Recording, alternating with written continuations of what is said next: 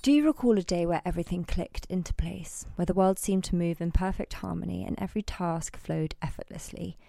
Introducing you to London Nootropics, adaptogenic coffee blends, thoughtfully crafted to elevate and balance your day, delivering all the perks of your beloved coffee, plus the incredible benefits of adaptogens, which also help to dial down those less than loved side effects like jitters, anxiety, and that all too familiar crash.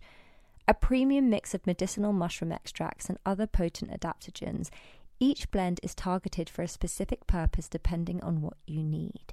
Flow enhances your mental clarity and focus. Zen is your go to for stress relief and balance.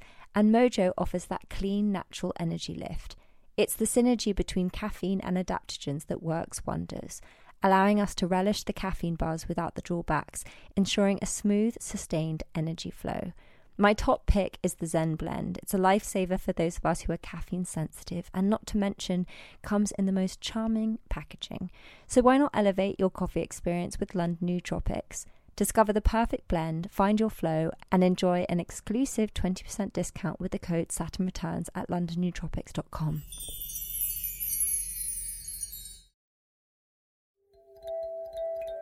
Hello and welcome to season two of Saturn Returns with Caggie. The aim of this podcast is to bring clarity during transitional times where there can be confusion and doubt. Pausing this for a moment because I've got something exciting to share. Today's episode is brought to you by London Nootropics, the masters of crafting adaptogenic coffee blends that don't just taste heavenly, but they also boost your energy the right way. Now, we all love that zesty kick from caffeine. It snaps us awake by outsmarting those sleepy adenosine receptors in our brain. But here's the kicker Caffeine can hike up our cortisol, giving us the jitters or anxiety, particularly if you're like me and caffeine sensitive. But that's where the magic of adaptogen steps in. These natural heroes level out our cortisol, smoothing the energy boost from caffeine without the downsides. Plus, while caffeine tends to rush in and fade away, leaving you crashing, adaptogens extend that energy, keeping you vibrant without reaching for another cup.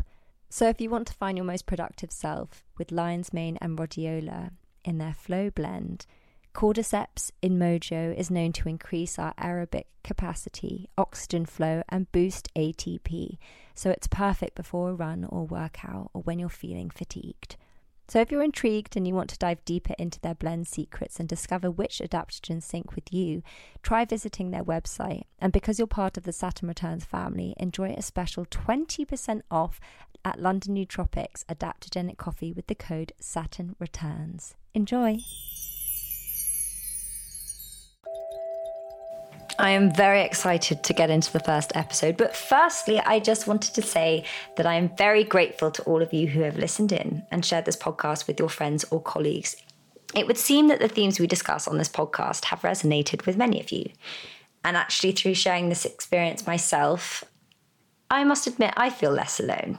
And so I decided to create a Saturn Returns with Caggie Patreon page where I can share content, thoughts, musings, and we can create a space together where we can have open conversations in a safe and cohesive space.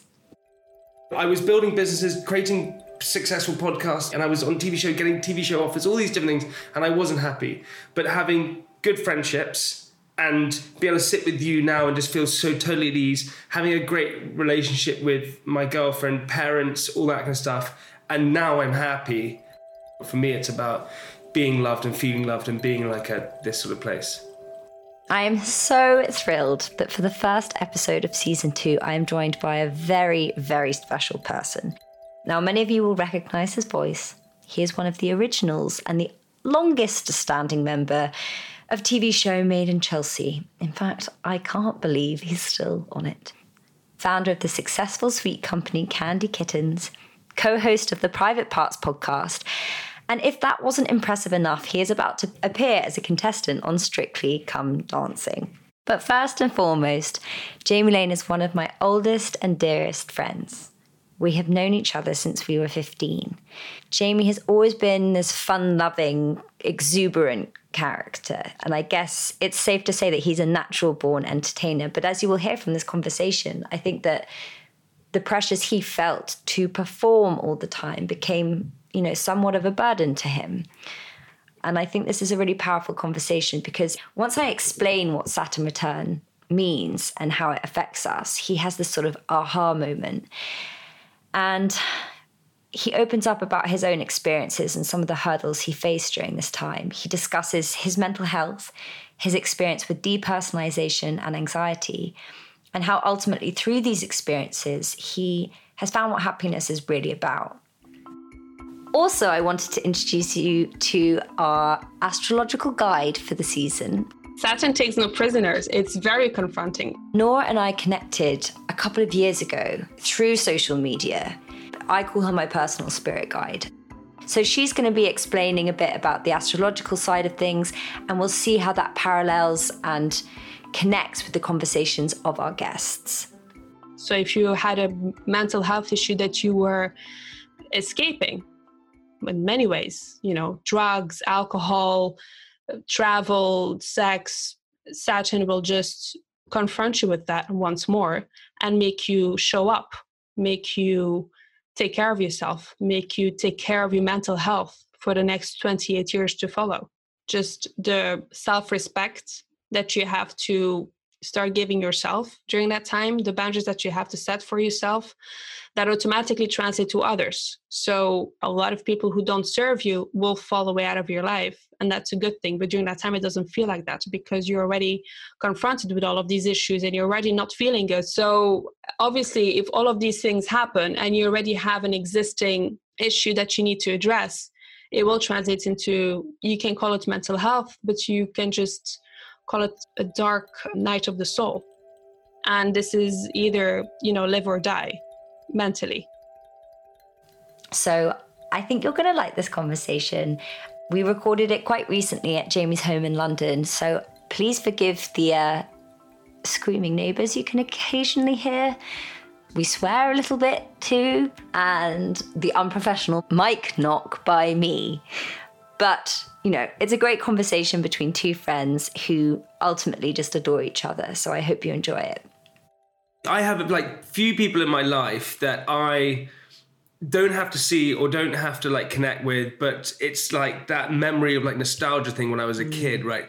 You're 100% one of them where it, it just feels totally normal and relaxed. Yeah, like so much time could pass. Yeah, it just it, doesn't matter. Yeah, and it doesn't matter. And I think that's what's kind of great about that's when you know what real friendships are because you have that yeah you have that like childhood kind of friendship that never really goes i don't think. I know. Because we because we first met when we were well people will presume listeners will presume it's like around made in chelsea but it predates that yeah. by you know several years. Yeah. But jamie welcome to the saturn returns podcast. Thank you so I think this is going to be super interesting to get like a male perspective on some of the stuff that we started going into a second ago. Okay, can I ask though, with Saturn Returns, why the title? Okay, so during your Saturn return, which happens towards the end of your 20s, it's when Saturn orbits the same place in the sky occupied the time of your birth. So that takes about 30 years for, for it to do that transit. So with it, you're supposed to feel this like Saturnian energy about, you know, discipline, boundaries. And if you haven't been living your life authentically, it will kind of give you a couple of tests to force you to do so. You look terrified. No, because that's, that's what happened to me. okay, that's what His happened face to me. right now is like, oh my god, everything's making so much sense. Holy yeah. smokes! Yeah, yeah, yeah. And like, oh like god. relationships will just like fall apart overnight like jobs won't work out like friendships will change and it's it's really tough and it feels really individual and really personal but it's something that you you have to go through it's like a cosmic coming of age Okay, listen, I'm going to be. This is some real shit. I swear to God. So, I, just to really talk about myself again, I yeah. Until My, I, yeah, favorite subject. I love this. I'm really, I'm really going into this one. Um, until I was like 22, I was pretty sweet with like everything. I was very lucky. I had a, a family. We divorced parents, whatever. But you know, everything was pretty cool at home. Um, very privileged background. You know, went to boarding school, all this kind of thing, private school. Uh, everything was okay. I, was happy all the time. Never really felt sad. Played a lot of sport. Uh, was kind of popular, dated people, everything was all right. And then when I was like 22 years old, I started doing a TV, TV show in Chelsea, or 23. Um, and that's when like things like dipped, right? Like things started to become a bit odd. Like I had panic attacks and all. I mean, the, let's just be honest. The like structure of the show in itself was a bit odd. It wasn't exactly a stabilizing environment for anyone. No, I don't think it, and I still don't think it is for anyone. And I think it takes a lot of grit and determination and uh, just bad habits to kind of stick around doing some a show like that. Bad habits. I think it does. Yeah, I think you have to really have a skewed way of life. I'm still on it. Yeah. Still starting. Still here, killing it. But the biggest thing was, is I remember when I was 27 years old, I had something called depersonalization, which was freaking awful. And what it is, it's basically your your body putting yourself into autopilot. So I was honestly sitting in a restaurant with our mutual friend Spencer Matthews.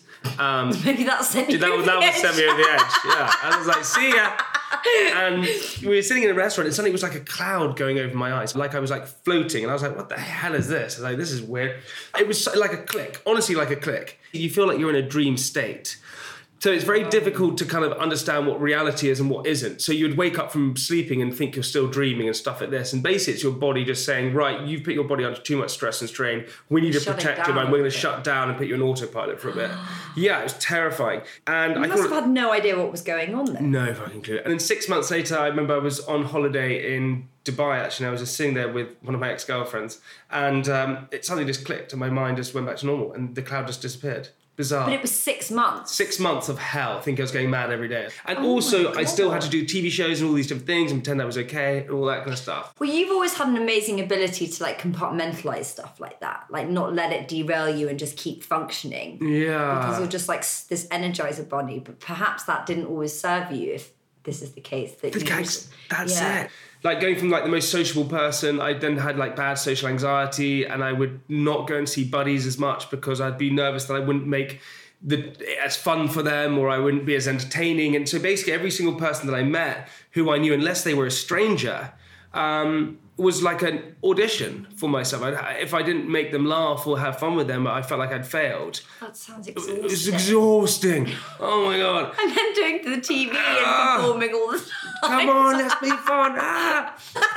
Underneath it all. like no one would think that you and me are both like suffer from social anxiety. Yeah, but we I- both do. Well, we both do, yeah. But actually, weirdly enough, the only way that I got over that was exposing myself to situations where I had to go Mm-hmm. and see people. Same. Oh, it was just death at the beginning. But then I used alcohol a lot of the time. But I was just gonna say alcohol was a huge thing for me because I used that as a like, okay, well, I can put on this mask by drinking and whatever, and that allows me to go out into the world and not be socially anxious. But of course, the anxiety would come tenfold like days mm-hmm, later. Mm-hmm. what happened with me is that alcohol became the devil. Mm. And I was like, it's definitely alcohol that's making me feel anxious. It's got to be because I'm drinking so much. So as I find, so then I stopped drinking completely. And when I stopped drinking, it actually made it worse because there was nothing. I wasn't Masking. Masking, yeah. I wasn't um, self-medicating with anything. So actually, all the anxieties and stuff came to the surface even more. And so then what I had to do is I had to rebuild myself and understand myself much more. And that's a pretty hard process because it's basically like learning a new language. And you suddenly have to just redo everything. And How? What? Talk to me about that process. oh, it was awful, Cag. Did you have like the infrastructure of therapy and stuff like that? Yeah, I was pretty fortunate because I could afford therapy. Uh, and I still do therapy once a week, and it's not cheap. You know, it's pretty difficult for a lot of people. So I was able to afford therapy every single week. Um, Soph, my girlfriend, she had to, you know, Sophie, poor Sophie, you know, she bought a contract into a guy who's, oh my God, hey, fun, la, la, all this kind of stuff. and then suddenly it went from to this guy who wasn't drinking to like feeling horrifically anxious and just not really knowing what's going on. And she was like, well, I didn't buy into this. What And hell?" just in the context of time, when did this happen? This happened last November. Mm-hmm. So it started last November. And it started, actually, but it started before that, actually. So, no, yeah, 2019, I remember. I remember when it first really kicked in. I went. I was in Buenos Aires, so this must be in October time, and I remember staying in a hotel one night by myself. And I remember waking up the next morning and going for breakfast, and I remember I couldn't sit still. I was like, well, what am I like? I, I couldn't sit still, and I was like, what the hell's wrong with me? Why can't I like fidgety, trying to move? I was like, oh, I need to go on a walk or something, and I didn't understand what was going on and it was all the warning signs for basically what they said is basically burnout in a sense is that you you have been masking yourself with alcohol for so long. You have all these demons going to surface. You've been working so hard burning candle at both ends doing everything putting on a front putting on a face trying to entertain everybody. And my body just went you can't do this anymore. And the first warning was when i had depersonalization when i was 27 but i ignored it. I just Yeah. got through it and same bad habits came in. But i think that was somewhat Was of my, rock my rock bottom yeah where i felt pretty shitty And you're like, I cannot carry on living life this Oh, way. I was I just can't do this anymore. I can't carry on, you know, being someone who's not picking up calls to people, being socially anxious, only going to events if I'm drunk, you know, all this different stuff. And so I forced myself to change. I um, exercised a lot. I forced myself to expose myself to situations that I didn't like, whether that was talking to friends that I felt awkward to talk to, whether it was going on one-on-one lunches with people because I would never do that, in a million Really? years. So Yeah. that kind of stuff you couldn't. No. Wouldn't do it. Why? Was it like the intimacy of it or something? Too intimate, yeah. I could do it with strangers, but I couldn't do it with close friends. That's so fascinating. Yeah, yeah, and go and it, me saying that to people, they'd like, "Are you kidding me? You like?" But why? Because I thought that I wouldn't be. I, I thought I would ha- I would have to entertain. Mm. I had done a reality show, I still have for ten years, where every single scene I walk into, I have to make people laugh. I have to make it funny. I have to do those different things. I was the mm. jester. So my job, my life, everything was just me being this crazy person all the time. So if I wasn't being that crazy person, I had conditioned myself to be that way. So me going to a one-on-one lunch, I was like, I'm just too exhausted. But was it a bit of a fear of like, if I'm not being that person, who am I? Yeah, exposed, and then you have you you being exposed as the person that you you you want people to think you are, but you're actually not. I, I remember I went. We have a great mutual friend called Max Fox Andrews, and I went on holiday with him to Greece. And this was last year, and I came back from Greece, and I went and saw my therapist who I just started seeing. And she said, How was it? And I said, oh, It was tough because I felt like I had entertained and I had to do this and I was drinking and God and all these different things. She said, Well, what was your favourite moment? So, my favourite moment was when I was playing backgammon with Max because we didn't have to talk and I could just play backgammon. Hmm. She was like, well, those are the moments you have to remember that you that you can be like that in situations people aren't going to judge you. Mm-hmm. And slowly by slowly, I went into situations where I didn't entertain as much and I didn't challenge. And actually, you know what happened? People went, God, Jamie, you're on sweet form at the moment. And I was like, what? I said, yeah, you're just really great to hang out with. And turns out, me being the hectic guy that I was, Was annoying the shit out of everyone. so full on. Like they were like, "Shut up," you know. Like, and also they knew that I was mm. acting, and they knew that I was being this character, and they because they'd seen me before everything when I wasn't that person. Um, because of my whole life and the things that I had done and the choices that I'd given, I felt like I had to be this character. And so when I say I had to rewire myself, I had to realize that I could sit with people and actually it's okay to be Well, it's quiet got, sometimes. a lot of things come like what I'm hearing from this is is a fear and inability to just be seen and to be like held Yeah. in like who you are and not have to always like hold space for everyone else and be entertaining. It's like just to be Mm-hmm. and for that to be okay. It seems like that was like a terrifying thought for you. awful. And it would it was um imposter syndrome and all that. You know I, I still have imposter syndrome now in terms of like business right? You know I, I have my sweet business and my podcast I do and I still think oh god I don't think I'm don't think I'm doing enough. And surely people are going to find out that I'm you know god they're doing so much better. I, oh, I still have that. And that's the kind of thing that I'm working on now. So how old are you now? Just for 31 now. 31 now uh, nearly 32 Do you feel like in the last six months there's been a sort of shift in your perspective of everything as if you've landed out of something? Yes. So it's so th- this is why it's weird you say that. Like honestly, I I wouldn't think about life that much before. Like I would think about life, but I would think about life in a very kind of selfish way. So I would think, how am I feeling? Uh, what am I going to do? Am I going to do this? And then what switched differently is like I, I, a lot of thought about meaning and purpose like why are we here? What is the what is the point of this? You know i used to be so into buying like really expensive brands because it was a brand but now i'm like well what's the point of buying that brand when you can just buy a t-shirt which is from the same place? It just doesn't got a brand. Lots of different switches in this and lots more uh, incredibly more empathetic more caring. And that has all switched over this period of whatever four years. And I would probably say that right now I'm probably in the happiest place and best place I've ever been because I'm just comfortable with who I am. But also, that was a necessary process for you to navigate in order for you to come out of this side and be like, okay, that was shaping me in some way and has taught me X, Y, and Z. Did you have that? Oh my god, it was awful. Like similar to you, I was in the show and that was just hectic. And I think it was also very reflective of like who we were as people. That was we were people pleasers. Yeah. We wanted to like entertain. We wanted to be loved and by everyone and validated.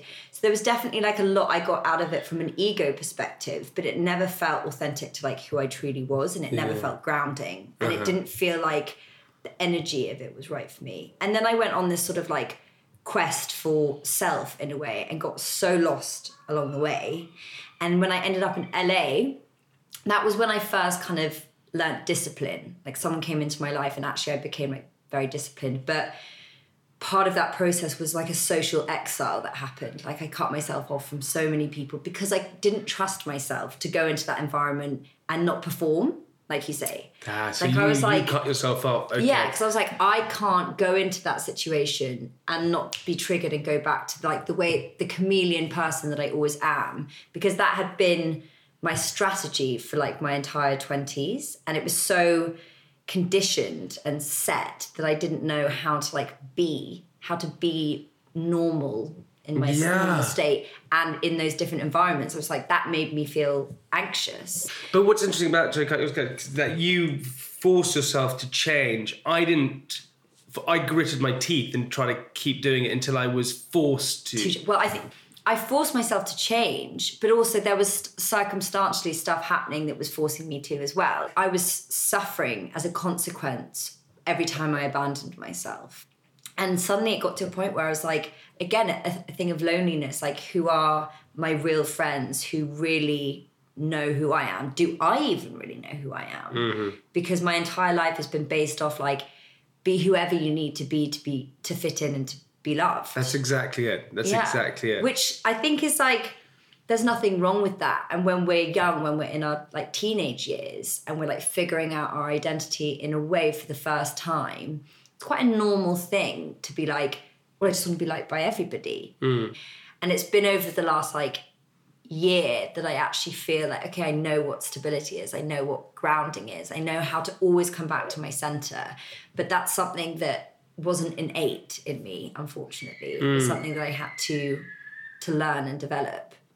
It's so interesting you say that because basically that's that's exactly the sort of same that I felt. Like I, I definitely I felt I had no idea about balance. I didn't understand balance or what balance was, and and actually I, I still struggle with balance a lot of the time in lots of different ways. But I I'm in a relationship now, right, with someone who I just think is epic in every single way. Um, but I had convinced myself that uh, any relationship I went into, I was always going, I was just going to be settling. And actually, what I was going to do is I was probably going to be looking other elsewhere, and, and perhaps you cheat or you misbehave, or you do different things. So that's what happens because you th- this idea of a soulmate and living in a balanced life. I didn't think you could balance the two. I thought it was impossible to do that. What you didn't think you could actually bring your true self into the relationship. I thought that yeah, I thought that you couldn't find someone who was compatible enough in order to make both work. And then I found my girlfriend and it couldn't be more balanced every it's like it's it's unbelievably great how balanced it is. But with UK's you you were great because you made decisions to help yourself quite early on. I didn't do that. I made decisions that actually hindered me and made me feel worse. It's the past six months to a year, like you, where I've just suddenly just like realized stuff. But some things for good and some things for bad. Like I still struggle with the me, like the, the sort of idea of what meaning. things for bad? Well, so Blake wrote these two poems, Innocence and Experience, and says how innocence is destroyed by experience. But for me, the recently what's happened is the, the great the great thing that's happened recently. I've learned a lot about myself. But the the tricky thing that I had is that I then started to question meaning about life. What is the meaning of all this? Why are we here? What are we doing here? And actually, the problem with that is that then everything that I used to really love, I then. I didn't. I was like, well, don't really like that anymore. And so then I was like, well, then what excites me? And then I got myself into a hole where I was like, well, nothing excites me. So and going from this really driven, energetic guy at the beginning of this year to going like, well, nothing really excites me because well, What's what's, the, motivating what's you the what's the point of everything? And so that's what, and so I had to struggle with that for a little bit. But I think, as you said, what's so interesting with Saturn Returns is that that's what you have to go through in order to come out the other side to understand everything. Mm-hmm. Do you feel like your innocence has been broken by your experiences? I, I think so. I think that happens unfortunately with everyone. It's really interesting that you that that's something that bothers you. Yeah, it really bothers. It bothers me so much. But then I kind of come around to it that I'm like, well, all these experiences like craft who you are. I like this analogy of like, is it if we're a piece of clay, Yeah. and then the pain and the experiences is like the knife that sculpts the clay. So it's like all that stuff you is a necessary process that you have to go through in order to become something beautiful, rather than it being something that ruins something that you are. Yeah, so I totally agree with you, right? But the problem is, is that you you've had to you've had to get the scars and the scrapes and things in order to get to that beautiful place where at the beginning you were already beautiful. I think what experience does to us is make us anxious and make us question things and make us not trust people and make us feel socially awkward at times and make us uh, question our own abilities. I completely agree, and I've found that challenging myself. But now I try and go into it. It's like even the bad experiences. Let's say again, like you go through a heartbreak, and Yeah. it's very hard not to carry that into the next experience. But I think it's one of the the great challenges of life to be able to like fully experience that to process it and then let it go and go in with a curious and playful mind into everything Yeah, and it, you know, it, experience is like a necessity because it, it's like survival, right? Um, you know, if you were if you were innocent, always you'd be killed by the predator. Like you know, you go through a breakup, it's the worst thing in the entire world. You think you're gonna die, you can't breathe.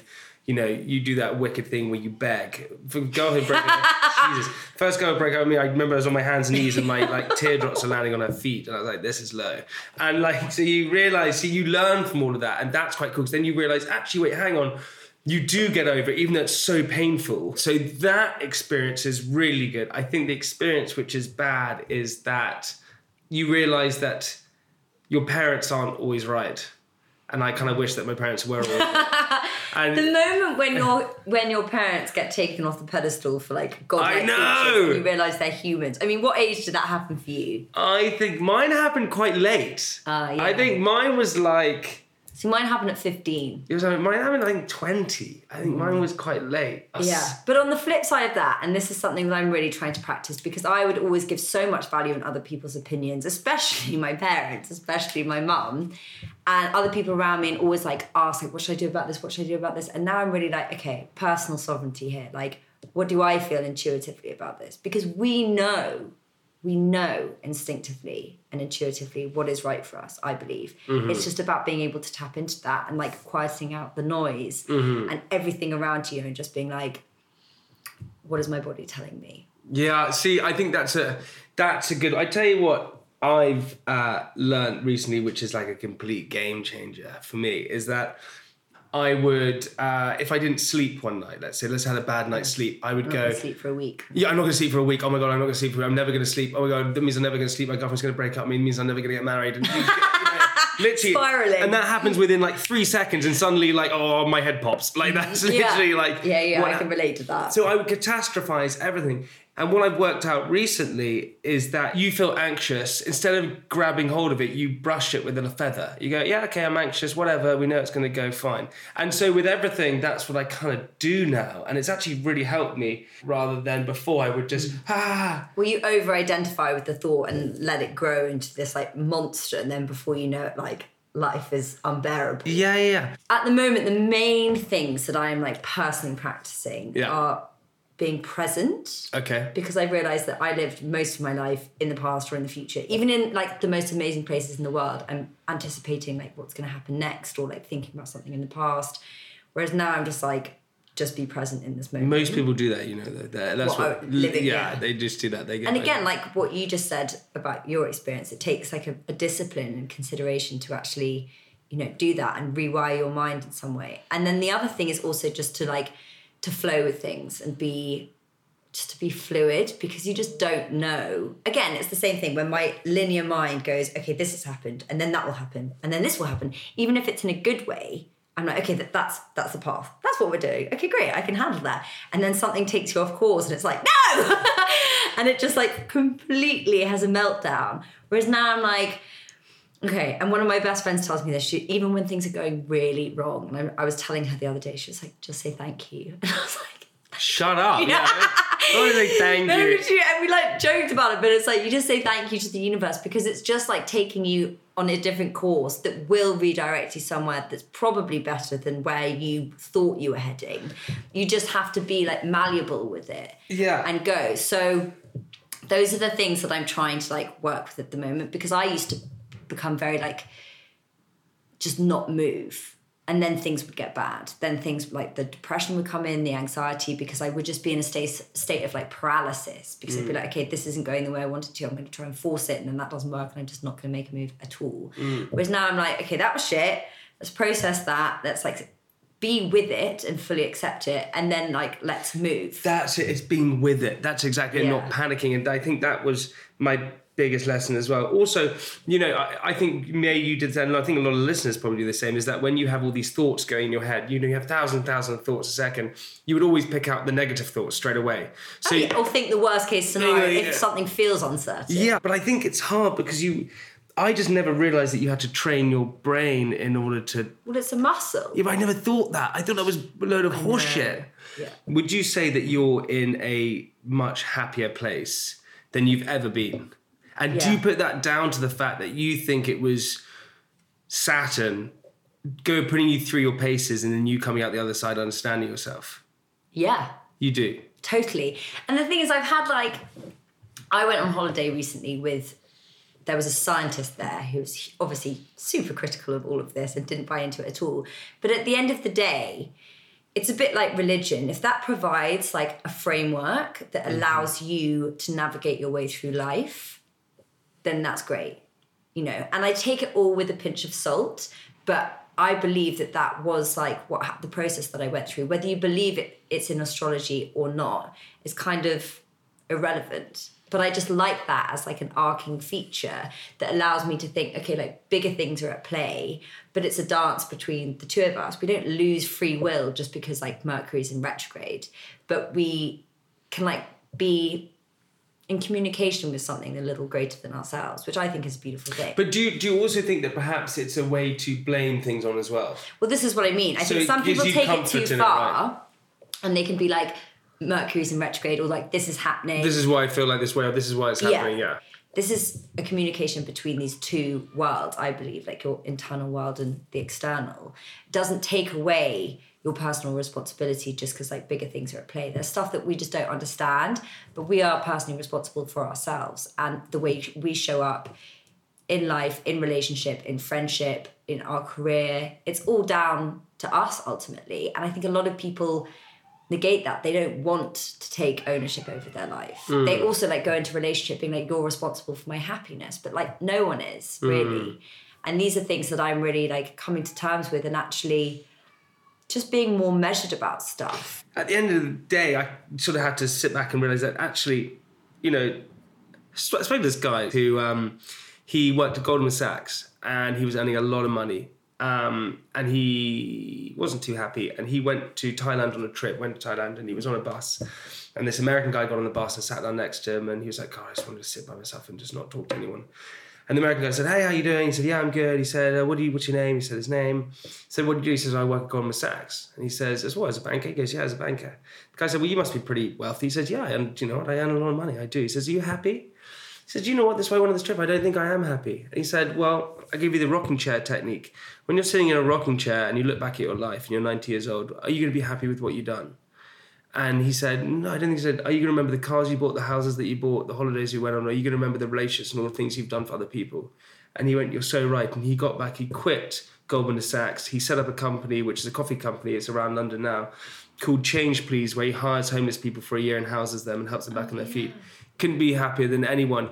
And what I realized actually that is if you're forget all the business stuff that you're oh these senses. Actually, if you're a kind person and you're friendly and you you're willing to help others, I think that's actually what means everything. Mm. We get sold this idea of like what success is and what happiness Yes. is. And we just all chase this sort of we're on this hedonic treadmill of more and more and more like these things will make me happy. And you do come to a point where you realise like that doesn't actually work for me. No. And also we have this like blueprint that we feel like we have to follow. So we have this blueprint where you go like, okay, I have to be married at 27 and I have to be earning a million pounds a year and I have to do this and I have to do that. And our blueprint doesn't go to plan because what why would it? Because it's incredibly hard to do all those different things and it takes a lot of energy and stress and everything. So when we don't hit our blueprint, we start to freak out because we're like, well, we haven't got married and we haven't got the this and we haven't got that. And oh my God. And actually, there is no blueprint. So to tie that into what you mentioned a bit earlier about like purpose and meaning, do you feel like this is a big thing that's coming up for you right now? Yeah. Obviously, ostensibly, like from the outside, even I, someone that know knows you quite well, I think a lot of what you say always surprises me because we do see things from like what we put out into the world and Mm. like wow that person's got this going they've got that business they've got this career they've got that relationship they've got that Yeah. and you just think they've got it all together No. so treading water like a duck underneath. And and I mean in terms like look, God, if I when I was when I was 20 years old and I said I would be doing this when I am now, I would be like, get out of town. Because there are a lot of things that I that I've done and created, but which is amazing which is amazing. But I always thought that was going to bring happiness. And I can honestly say, and even though she's in the next door room, and I, I don't have to hear it, but uh, my true happiness has come from finding someone who I can just be homies with and just chill with and just have the best time. And that's what's brought in pure happiness. And forget all the success and stuff for that. I would honestly give it all away to just go on a desert island and I'd be quite happy. Would I be happy? I might be a little bit happy, but you know what I mean. And I think that's what's so great. And so when it goes back to purpose and things like that, I honestly think purpose is about um, loving the and quality of our relationships yeah, yeah. Whether would- that's friendship, families. Yeah, I think that's what it's about. And I'm the happiest. You know, I was building businesses, creating successful podcast doing, and I wasn't happy. And I was on TV show, getting TV show offers, all these different things, and I wasn't happy. But having good friendships and be able to sit with you now and just feel so totally at ease, having a great relationship with my girlfriend, parents, all that kind of stuff. And now I'm happy. And I think it's because that's what you're meant to have these loving relationships. And for me, other people may be different, but for me, it's about being loved and feeling loved and being like a this sort of place. I love that. And I do you think think so. it's like it's all been a necessary process that for you to come to that realization? Yeah, totally. And and it, you have to. So going back to your the reason why it's so interesting about Saturn Returns is that without a doubt, I had to go through that process in order to get where I am now. And if I didn't, I would be one of those guys who are fucked every night, just going out trying to hook up with chicks and being creepy as ever. We saw that path. yeah, it could have gone yeah, that way. and it's still good. It's still good, but hopefully it won't. But it's it's interesting you say that that fuck life throws you fucking shit. Um, It doesn't matter, you know, and my shit is nowhere near as bad as what other people's are. But it's relative to it's you. relative to me exactly. But you get through it, and you just have to be willing to learn, change, and and move forward. And if you're willing to do those things, persistency in life is key. It doesn't matter if you're setting up a business, if you're in a relationship, or you're trying to teach yourself more. You have to be persistent. If you're not persistent, you fall down. I heard this amazing quote once: "Ease is a greater threat to success than hardship." Success isn't about being financially rich, it's about being fruitful in life in lots of ways. If something is easy, then you're never going to succeed, really. Something has to be hard in order to succeed because easy will just sit back and relax. So push your boundaries, learn about yourself, and you have to be willing to do that and be persistent in it, and then you will succeed. I just got tingles. That was quite good, I it? love that. Yeah. Because I definitely think I was someone that would like just coast along life a little No bit, point, and yeah. I'm realizing that, and it's the same sort of thing as like going with the flow, and like when something tough happens, you're just like, okay, let's move, but just always continue to move, and like at the same time be able to healthily process whatever you're experiencing. Totally. That, and also, I just think what most important is is that naivety is your biggest weapon in everything, and this is what people don't realize. The reason why uh, my sweet business became somewhat of a success is because we had no fucking clue what we were doing. We made them gluten free and vegan, and made them colourful, and made them really expensive. And people went, "Oh, this is Just 'cause you sweet," just because we wanted to, right? And we just did that. In terms of our podcast, the reason why it was everyone said you can't do a podcast with YouTube and just making people laugh. I'm never going to. You have to have a format. You have to do this. Said there is no format. Like whatever, we're just going to do it, and it worked Because it's truthful to you. totally. And I think that just as much as taking advice from people and understanding things and you know whether it's about you know your own mental health honestly take advice from people and learn but also at the same time no one's going to have the answer for you you have to kind of work it out yourself mm-hmm. and naivety is what will will get you there in the end. I think you can read as many books as you want and all these different things, but actually, but you just got to try. You got to try, and you have got to be persistent, and you have got to yeah. I think persistency is the biggest thing in life. Persistence is key. I remember Spencer always used to say that ironically. but his was much more about alcohol. Drink more. And women. yeah, yeah. Drink more, sleep with more women, and you'll be successful. On that note, those are some very inspirational words from Jamie. Thank you so much. Thanks, Gags. I absolutely love this conversation, Thank and I think you. people are going to take away so much from it. Sorry to all the listeners, I rambled. no, it's amazing. So many tangents. It's like the philosopher. I know. what? the, next chapter. Yeah, should I close my book of notes now? I hope you enjoyed listening to mine and Jamie's conversation. I felt that there is a lot of similarity between myself and him and you know this this people pleasing thing that we both experienced of always wanting to be liked and loved. And I definitely feel, you know, as I've gone into my 30s that I'm kind of relax a little bit and then i have more of a fixed sense of self and it seems like so does he um, and he just had to go through some you know tricky things to navigate in getting there because i think the pressure that he put on himself to always like be 150% 24 7 just was like too much. I also loved what he said about, you know, his tips for finding purpose and how that's ultimately for him about loving and the quality of our relationships is, you know, essentially what makes for a great life. And also how we must remain inquisitive and persistent and naive in order to succeed, which I think is some very good advice. So you can find Jamie on Instagram at Jamie Laing and me at Caggie's World.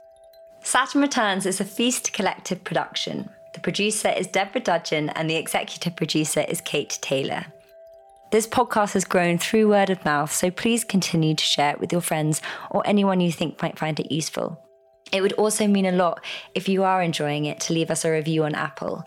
This helps us get discovered by more like minded people. And please do check out our Saturn Returns with Caggie Patreon page, where I'll be sharing exclusive Saturn Returns content for the Saturn Returns community. Until next time, thank you so much for listening, and remember, you are not alone. Goodbye.